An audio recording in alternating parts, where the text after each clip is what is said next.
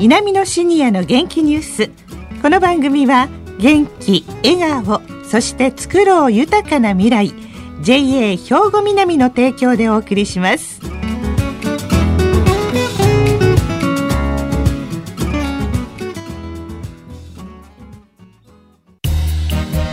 皆様の元気生活を応援する JA 兵庫南。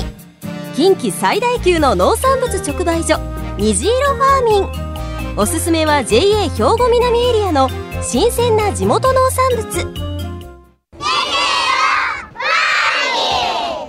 皆さんおはようございます。藤原まさです。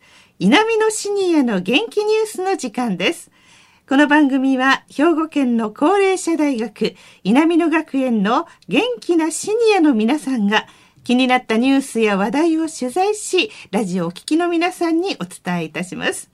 まあ、さて、いつもは放送サポーターの学生さんが企画、取材した内容をお送りしているんですが、今日は特別企画番組をお送りいたします。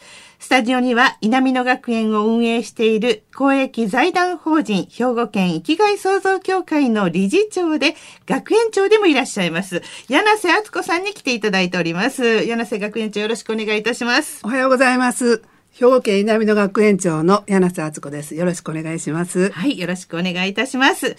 さて今日は稲美野学園再開に向けてというテーマでお送りいたします。まあ、新型コロナウイルスの全国的な感染拡大を受け、兵庫県でも緊急事態宣言が発令されました。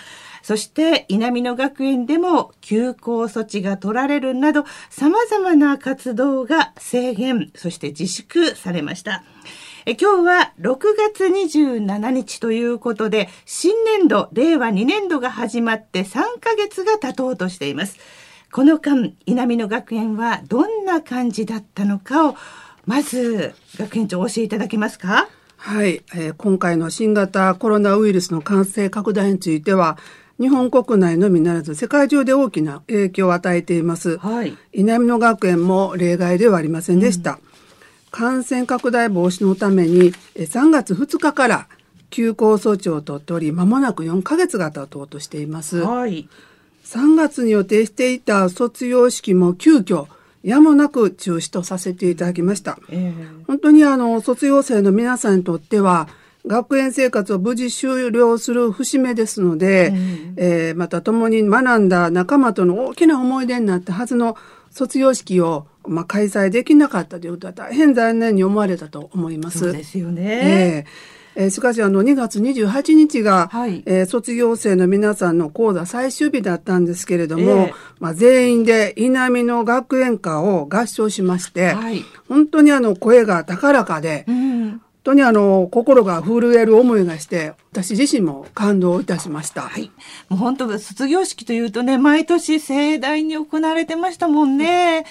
まあ仕方がないって学生さんも思ってはりますけれども、でも本当卒業生の皆さんは残念だったでしょうね。ね。はい。で、それから4月に入るんですが、4月からは新しい。新年度ということで、はい。はい、新しく迎えるはずだった新入生の方々はいかがでした？そうですね。今年度も多くのシニアの皆さんが、稲美野学園で新しい仲間との新しい学びを心待ちにしていただいています。はい。入学式を9月に実施するべく今準備を進めているところです。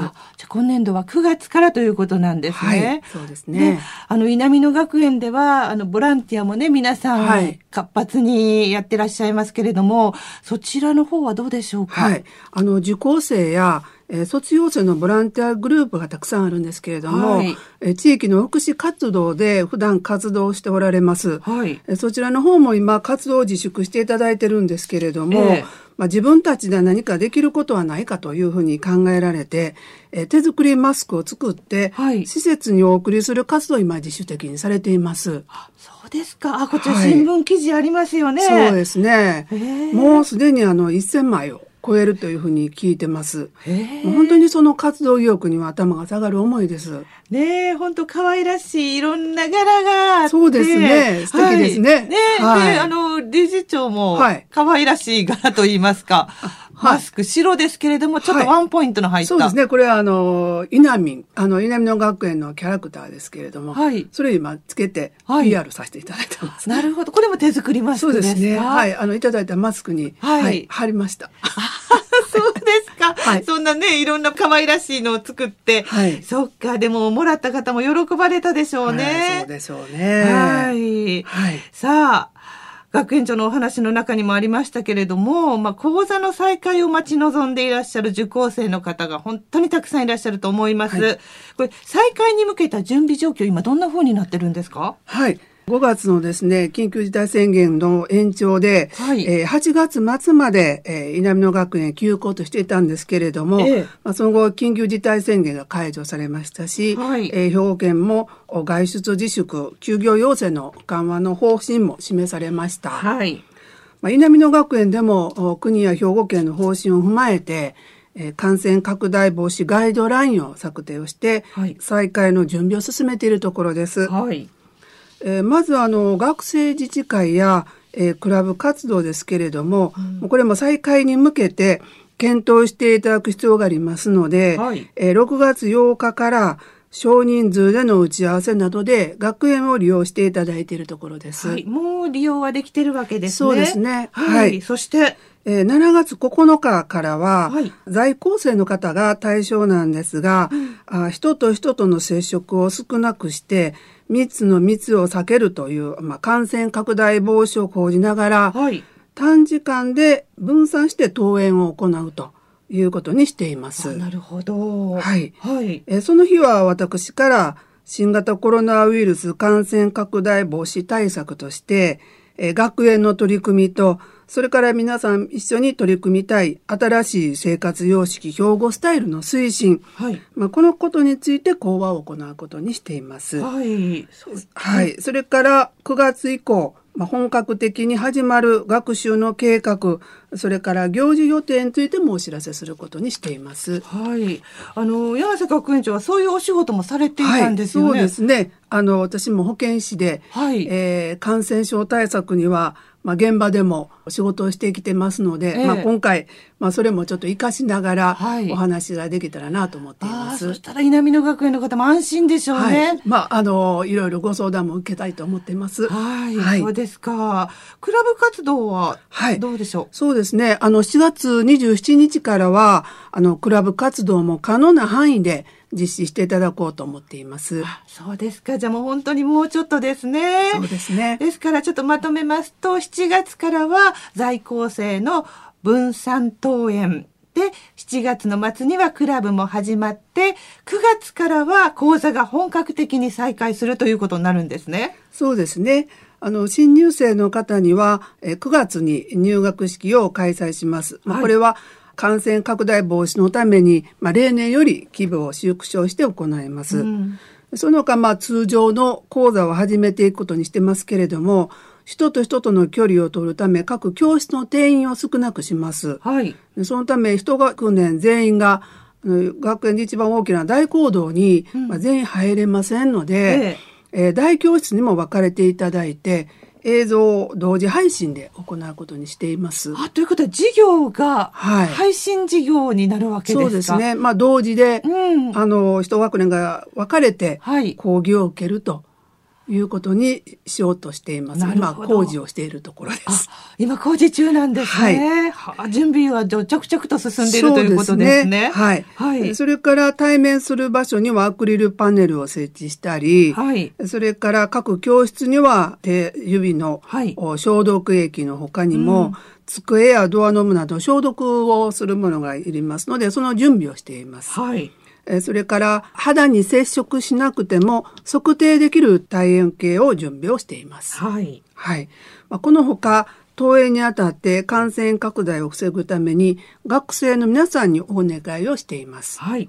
これは5つあるんですが、はい、えー、1つは発熱などの症状がある場合は登園しない。うん二つ目は室内ではマスクを着用する。はい。まあ、なお屋外で人と人の距離が取れる場合は熱中症予防のためにはマスクを外す。三、うん、つ目は三つの密。